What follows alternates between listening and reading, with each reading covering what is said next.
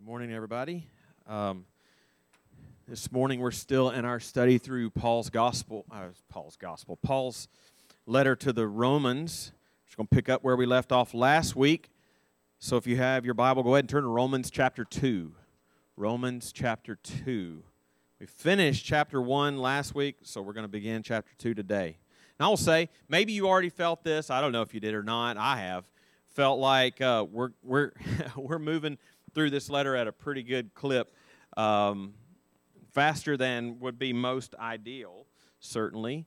Um, and we have to do that just so if we want to get through this letter in the course of two semesters, a fall and a spring. I was I was with one of my uh, buddies this weekend who is a pastor. He also is preaching through Romans, and uh, he he told me he is at this point in this journey through preaching through Romans at his church. He's 62 sermons into the book of Romans. He's in chapter 7. We're going to have to do this whole letter in less than half of that number. So um, that's going to mean that uh, that's going to mean that if you uh, if you go, we're going to come across passages, verses, ideas that we we just like to spend more time on. We're not going to be able to, but I, I'm not. I am confident that we're going to be able to to trace Paul's main argument through this whole thing. It's going to feel like we did in the book of Revelation. We couldn't stop at every curiosity, but we saw the big picture. And um, this this this morning is going to be a good example of that. We covered a lot of ground last week in the whole second half of chapter one, but I think we're going to be able to see clearly what Paul was arguing there. I think we did see that, and then how he's going to just really trace that right into this this chapter in chapter two. Um, what he says here in chapter 2 that we're going to think about today is similar to what he said last week because he's not, even though we got a big fat 2 at the beginning of this passage, chapter 2, he didn't just completely change gears. He's still in the same line of thought. And so um, we'll see that. It's going some of the things will be similar to last week, but he's got a different vantage point on it uh, this morning. So if you found Romans 2 in your Bible, let's read our passage together. Uh, we'll begin in verse 1 and read through verse 11. Paul writes, Therefore, you have no excuse, O man, every one of you who judges. For in passing judgment on another, you condemn yourself. Because you, the judge, practice the very same things. We know that the judgment of God rightly falls on those who practice such things.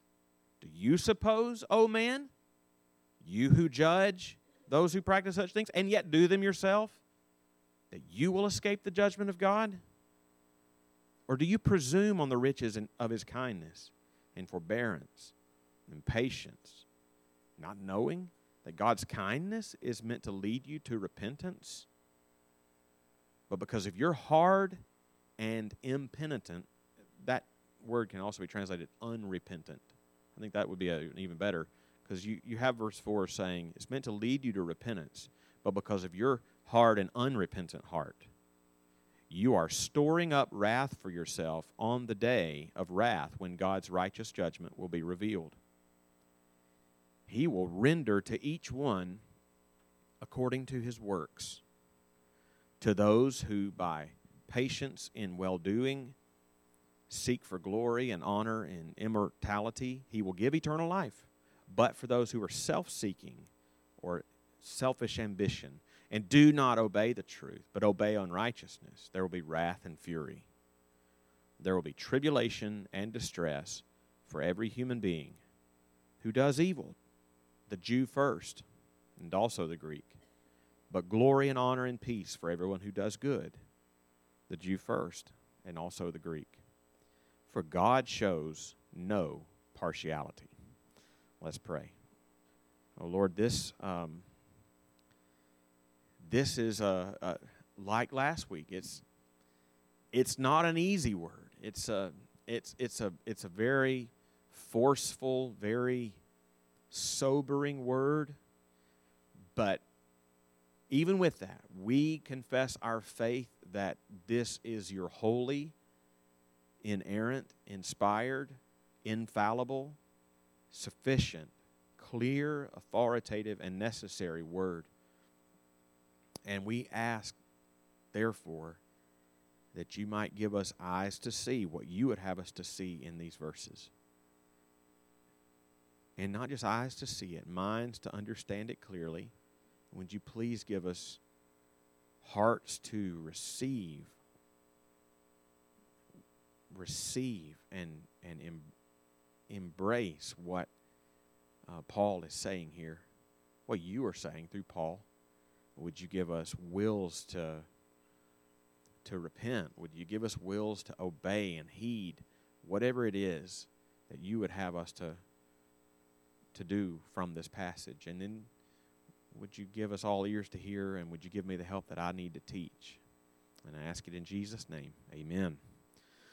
So Paul is is clearly um, connecting what he says here, what we just read. He's clearly connecting it to what he's just said at the, in the second half of chapter one. So you can see that it begins verse one with the word therefore. And you always need to pay attention to those words when you're reading, especially Paul. He's very logical and orderly in what he in the way he writes and teaches, and so he's always trying to make careful logical sense of what he's saying. And so whenever you see therefore, it shows you he is about to draw, he's about to make an inference, a new inference based on something he just said. He's about to draw a conclusion based on something he just said, directly connected to it. And so what has he just said? He has in chapter 1, he's just talked about how it's been a long period of saying how sinful and how rebellious the Gentiles were even though to rebellious to God, even though they know,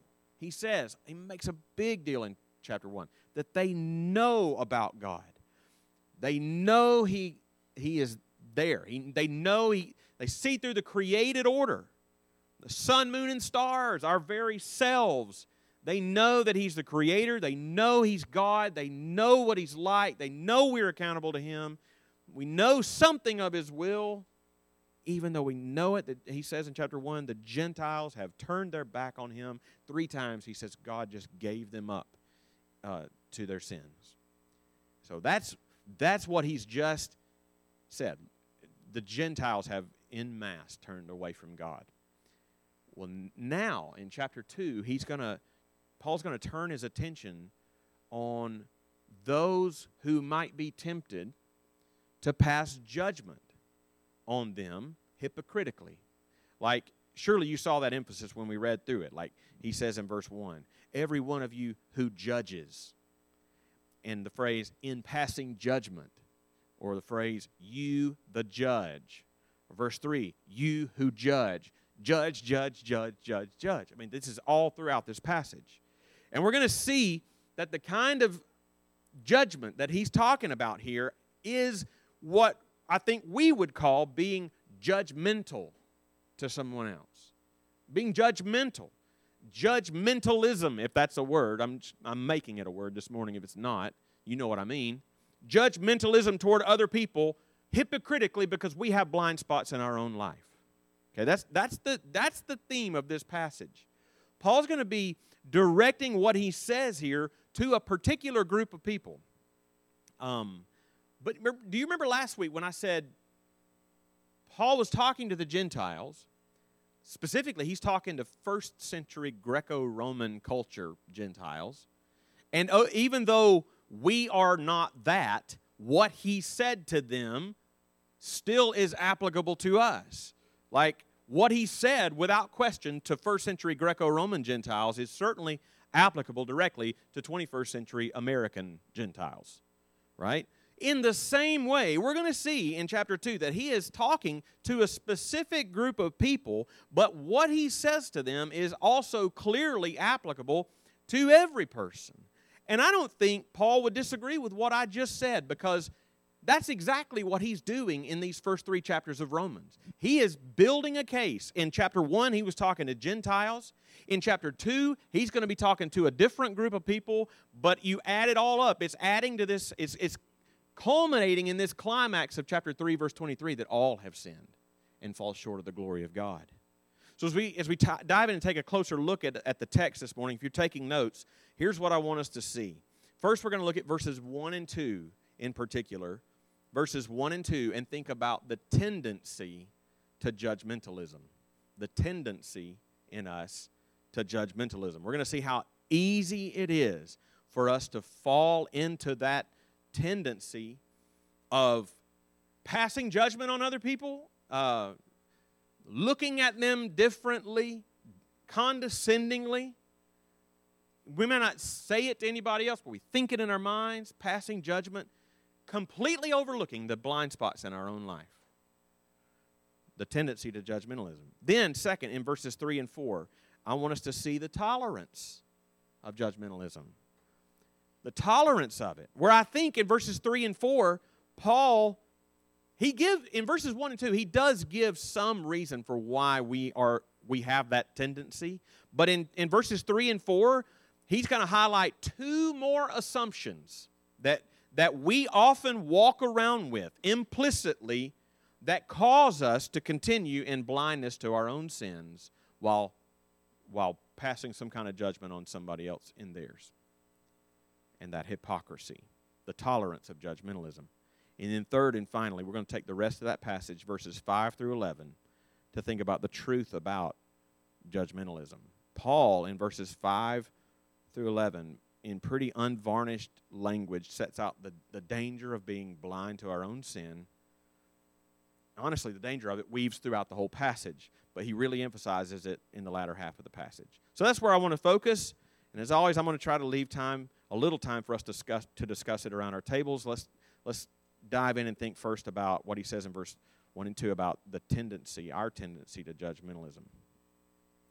So, the way that Paul begins this passage, um, especially in, in verses 1 and 2, he is, Paul is using an ancient style of writing. I'm, this is important, so I don't, I'm not trying to get pedantic on you. He's using an ancient style of writing called a diatribe a diatribe. And, and, and what, what, what was that ancient style of writing? An, a diatribe was when someone who is writing and making a, a point, he or she uses an argumentative style of writing in, in which uh, the point that they are making is made by debating an imaginary interlocutor, an, an imaginary debating partner. So they imagine somebody out there who's arguing with them and they're arguing back. That's how they're making their point. And you see how he's doing that. He's going to do that a lot in Romans. That's why I bring it up here. We're going to see it in chapter 6. We're going to see it in chapter 7. I mean, he uses it a lot, but you see how he's doing this in the very first verse in the way he says, Therefore you have no excuse, O man. And because you, the judge, he's not He's not naming anybody yet in particular. He will.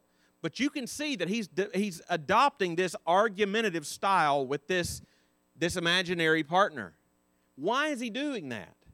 Because he is expecting a certain response to what he just said in chapter 1. He's expecting a certain response from a certain kind of person to what he just said.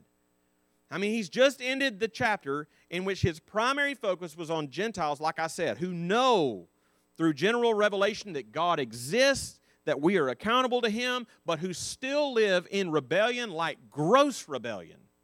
Like, like just totally turn their back on what they know to run headlong in their way, so much so that three times God gave them up in the lusts of their hearts to impurity. God gave them up to a debased mind to do what ought not to be done. That's big. That's big. And presumably, here, Paul in chapter 2 now turns his, his, his, his attention to Jews at this point who may be feeling pretty good about themselves and happy to point their fingers at the Gentiles. Now, just so you know about the letter to the Romans, if you remember to, to when if you were here when I when I introduced the whole letter, why might Paul be, be doing this right here? Well, remember, how how how did we think that this this church in Rome because Paul has never been there. So how did this church in Rome get started?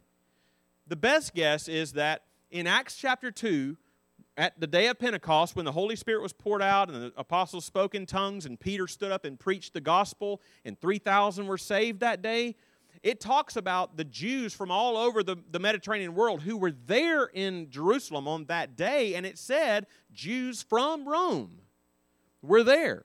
And so you might surmise that, that some of those Jews heard Peter preach that day, were among the 3,000 who were saved, and then when Pentecost was over, they went back home to Rome and took the gospel with them and started a church there. So you might think that in the early days of this church at Rome, it was a predominantly Jewish church.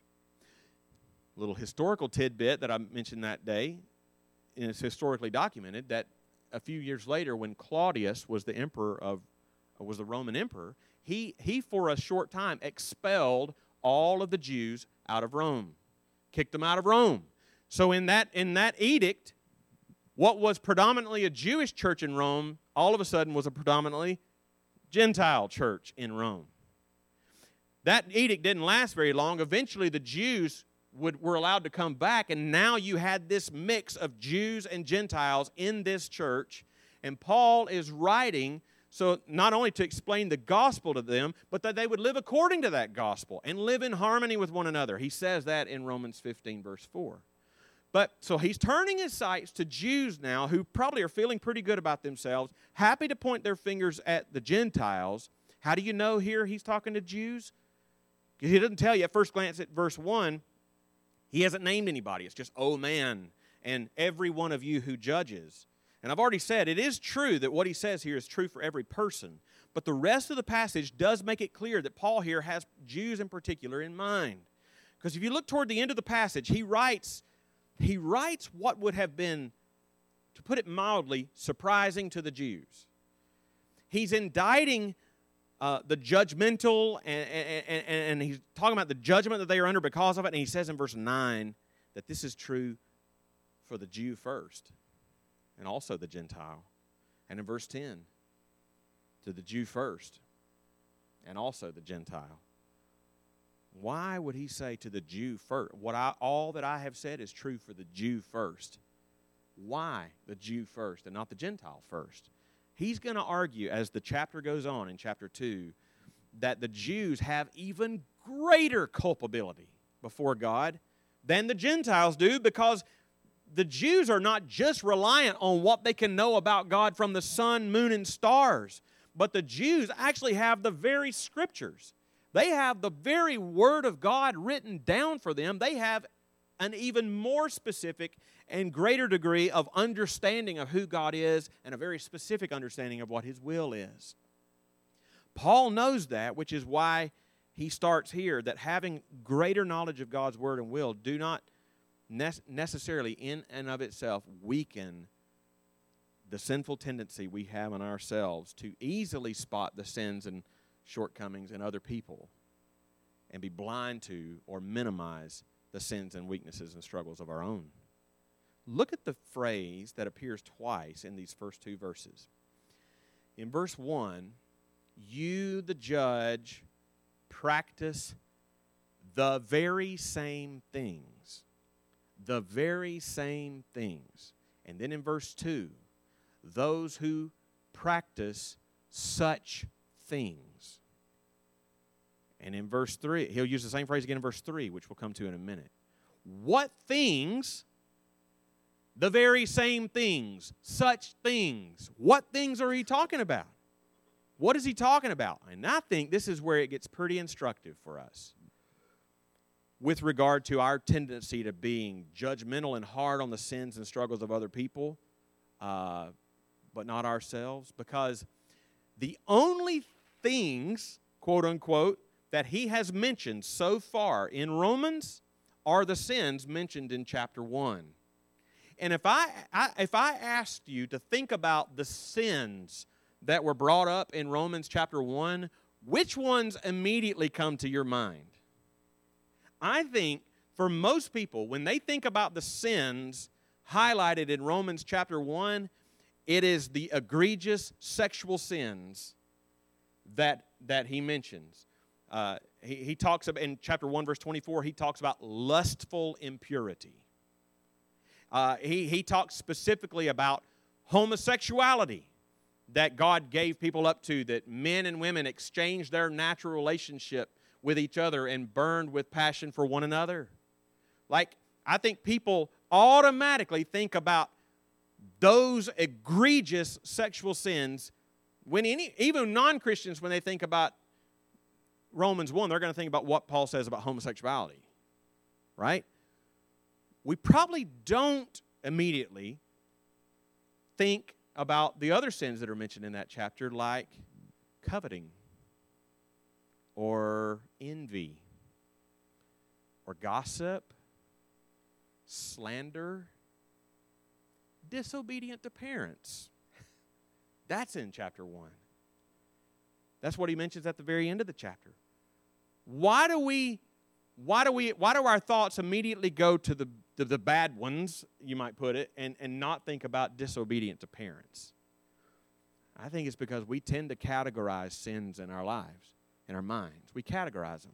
And that is that is not me at all saying that all sins are perfectly equal. I mean, all, all sins, all sins, if you never repent of your sins, all sins will send you to hell, right? But I'm not saying that before, in the eyes of God, all sins are perfectly equal. No, Scripture itself holds up some sins are more wicked and heinous than others, right? But what we do with, and that is good and true, but what we do with that, what we do with that is, is we, uh, we tend to do it in our minds to such a degree that we completely sanitize some sins that we commit. Uh, Jerry Bridges wrote a book a few years ago called Respectable Sins. We, we sanitize them, some sins. So as we do those, the, the Bible calls sins, but we don't think twice about it. Like gossip, like talking to someone else, like uh, about someone else, or complaining, complaining, or envy. And Paul anticipated that the Jews in particular here would sinfully make this distinction because a Jew probably was not a, a, a, an outwardly righteous Jew was probably not outwardly given to sexual sin, adultery, homosexuality. He was probably outwardly more upstanding than that. And, and they would probably easily point their fingers at the Gentiles and say, Look at what they do. It's whataboutism. But what about, right?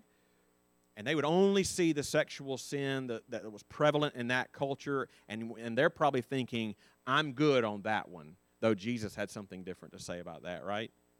That a man who even looks at a woman with lustful intent has committed adultery in his heart. But look at what they do, and they overlook the sins that they themselves commit because they so normalize them that they don't even see them as sin. Paul warns against not recognizing our own sinfulness and because of it, our tendency to be judgmental toward others. Because every time he warns, he says, every time we do that, he says in verse 1, we're condemning ourselves. We're condemning ourselves. Why would he say that? But Jesus himself said in Matthew 7 2, Matthew chapter 7, verse 2, with the judgment that you pronounce, you will be judged. And with the measure you use, it will be measured to you. Some people might think that, well, this means we should never even have an opinion on the actions of another person. Like we should never even pass any kind of judgment at, ever on the sins of another person. They would, they would point to the words of Jesus to try to justify this very thing. They'll say, they'll look at, at Jesus, they'll quote Matthew 7 1, and they'll say, hey, Jesus said, judge not that you not be judged. So we're not ever supposed to judge the actions of another person. But if that's what he meant in Matthew, that's it's hard to make sense of the rest of that passage. Because Jesus goes on to say in Matthew chapter 7, you hypocrite, first take the log out of your own eye, and then you will see clearly to take the speck out of your brother's eye. So so we still have some sort of obligation as, in, in Christ to help take the specks out of each other's eyes. And that means it's going to have to come up, whatever that speck is, in some way. But Jesus was saying, well, if you first understand your own sin, you'll see more clearly that they don't have a log, they have a speck. right? And you can and, and, and that's what Paul is saying. Paul is saying, first consider your own sins. You practice the same things. You practice such things, and that will guard you against hypocritical judgmentalism, the tendency that you have. Jesus knew that was our tendency. Paul knows that's our tendency in Romans 2. It was true for the Jews then. It's true for us too. Especially true for us. We're probably more like the Jews than we are the Gentiles in this regard. Because we are evangelical Christians who take the Bible very seriously. It's so easy for us, as it was for the Jews to them, to feel like we're, a, we're more righteous than somebody else. That's just not true. Why is it? Why, why is it that we have this such a strong tendency to be so judgmental of, of, of other people and hypocritically so? I think in this passage, it's not just because we categorize sin in the way that I said we categorize sin. Some are worse than others, and we, we focus so much on the bad ones that we don't even recognize that the lesser bad ones are eating us alive. It's not just that. I think in verses 3 and 4, Paul gives a bit more explanation why we tolerate this kind of judgmentalism toward others in our own hearts and our, in our own minds. So think with me what he says in verse 3 and 4 about the tolerance of judgmentalism. Look again at what he says in verses 3 and 4. Do you suppose, O oh man, you who judge those who practice such things and yet do them yourself, that you will escape the judgment of God? Or do you presume on the riches of his kindness and forbearance and patience, not knowing that God's kindness is meant to lead you to repentance?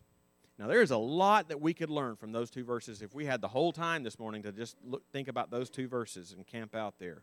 But even if we can't do that, I think it's pretty easy to see what Paul is doing here.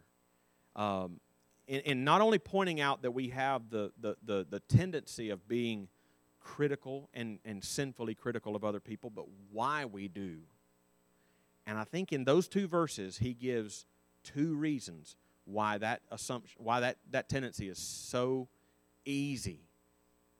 So easy to arise in our hearts. Certainly, these two reasons he gives could have been true that would have been true of the Jews, but they are true for us as well. What are the reasons he gives us for this tendency? I think the first reason he gives in verse 3 could be summarized this way We undervalue God's holiness. We undervalue God's holiness the holiness of God is small in our minds. Said, That's what he's saying. That's what he's saying in verse 3. Do you suppose, O oh man, that you will escape the judgment of God? In other words, the hypocrisy of judgmentalism because we hip, hypocritical because we have our own sin to deal with. The hypocrisy of that when we're critical of other people, it never dawns on us, and Paul is saying in verse 3, it doesn't dawn on us because we really don't see our sin as that bad. And it's, it's because too often we're comparing ourselves with other people and not against the holiness of God. In, in the courtroom of comparison with other people, we feel pretty good about ourselves. But a better question to ask is would I expect to, to come out this good in the courtroom of comparison with God's holiness. If we thought more about the holiness of God, and how do you think about the holiness of God? We, you do it by reading the Bible.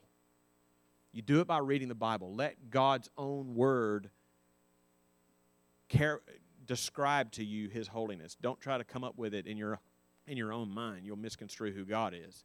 But let the Bible tell you uh, the holiness of God. And if we did that, we would certainly be more aware of our own sin and our own struggles and our own shortcomings than we were the sins of others.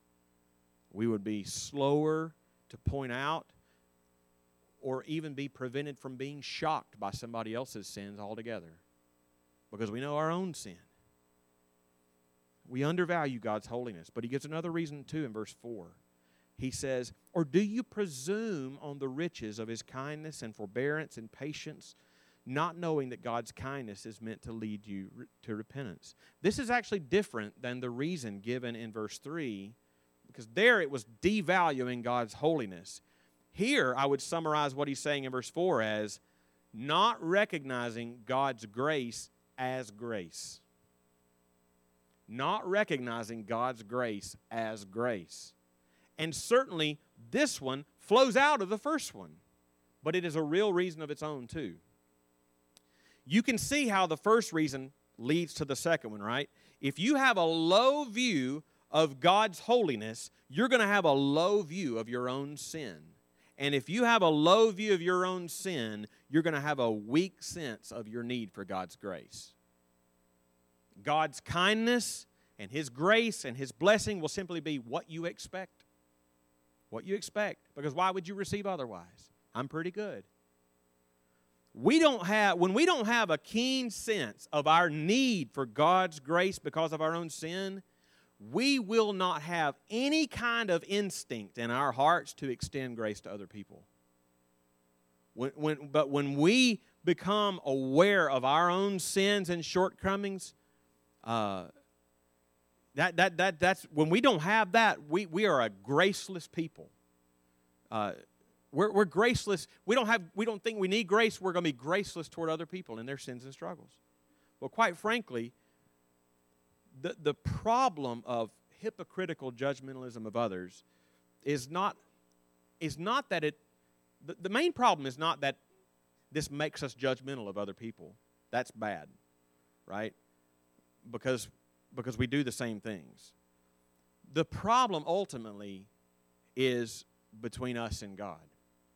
And that's what I would summarize what Paul is saying in the remainder of the passage, verses 5 through 11. So think with me in those verses about what it, it says about the truth about judgmentalism.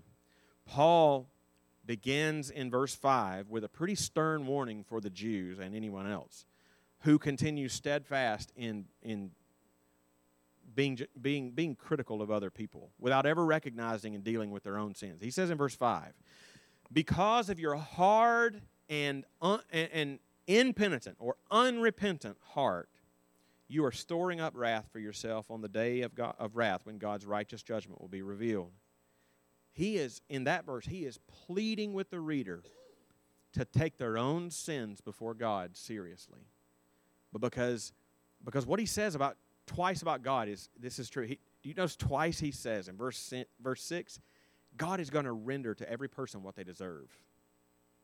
And verse 11, he's not going to show any partiality. You might want to take a good inventory of your own heart. The truth about judgmentalism is that it reveals in us whether we understand the gospel or not. Paul makes it clear in these final verses it, what, what, is, what, what matters most is not how we appear in the eyes of other people or, or, or how we compare to other people, but how we appear in the eyes of God and how our own sins and struggles can be addressed before a holy God. These verses, the, the, I'll, I'll admit, these last verses can be a, confusing to some Christians because it seems if read in a certain way what he says in verses 5 through 11 can seem like it can appear that paul is saying somehow that we're, we're going to be saved by our works.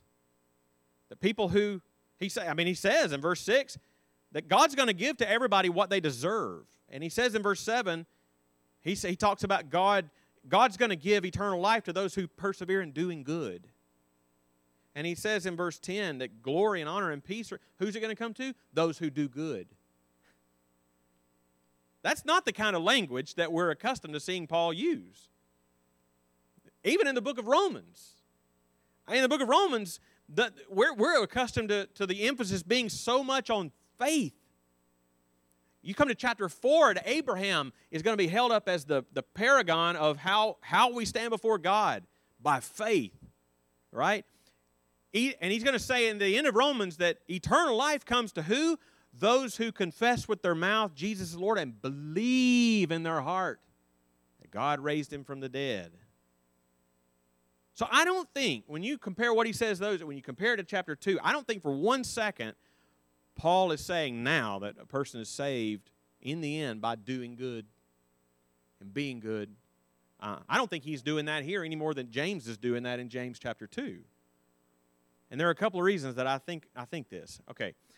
How do we understand what Paul is saying here about uh, persevering in doing good. Uh, what, here, here's just listen to this. One reason I think is Leon Morris, um, now with the Lord, was a fantastic New Testament scholar, and he summarizes this very well.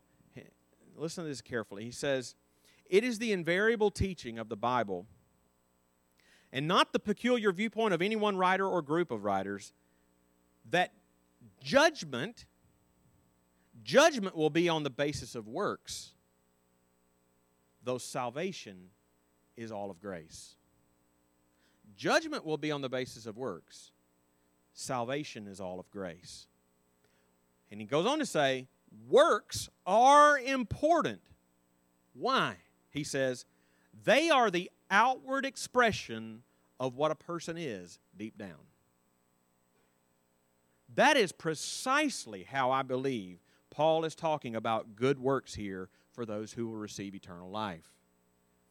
Not as the basis of their salvation, but as the evidence of their salvation. And why do I believe that? Because one of the most, he's talking about those who do good and those who persevere in doing good. What, what is the one, there's one good work, one specific good work that Paul mentions two times in this passage repentance. Repentance. He says in verse 4 that God's kindness is meant to lead us to repentance. And in verse 5, I, I, brought this up when we read it. He said, It is the impenitent. Literally, it's the unrepentant that is storing up wrath for themselves on the great day. Why? So it seems it seems out of kilter to us for Paul because we're we're accustomed to Paul talking about faith. Here he's talking about repentance. Right? And, and why would he be doing that? I think that repentance is so prominent in this passage um, that the, the, the, good works that, that the good works talked about for those who be blessed by God are the fruit of a repentant heart. All the good works that he's talking about are the fruit of a re- first repentant heart. Why does he why does he mention here repentance and not faith? I think because in these first 3 chapters of Romans where Paul is indicting the world because of sin, repentance is what is key here. Repentance is key. And a repentant spirit is more evidence that a person understands the gospel than a hypocritically judgmental one does. Judgmentalism has everything to do with how we view God, how we view ourselves, how we view our sin, whether we truly understand the gospel. Paul is building the argument here that all have sinned and fall short of the glory of God. And the only person that God will bless is not the person who feels they are better than those people over there, but the person who knows they aren't better than anybody and is repentant over their sins. And then for the rest of their life, they bear fruit in keeping with that repentance. That's his point in the first 11 verses of Romans 2. Let's pray.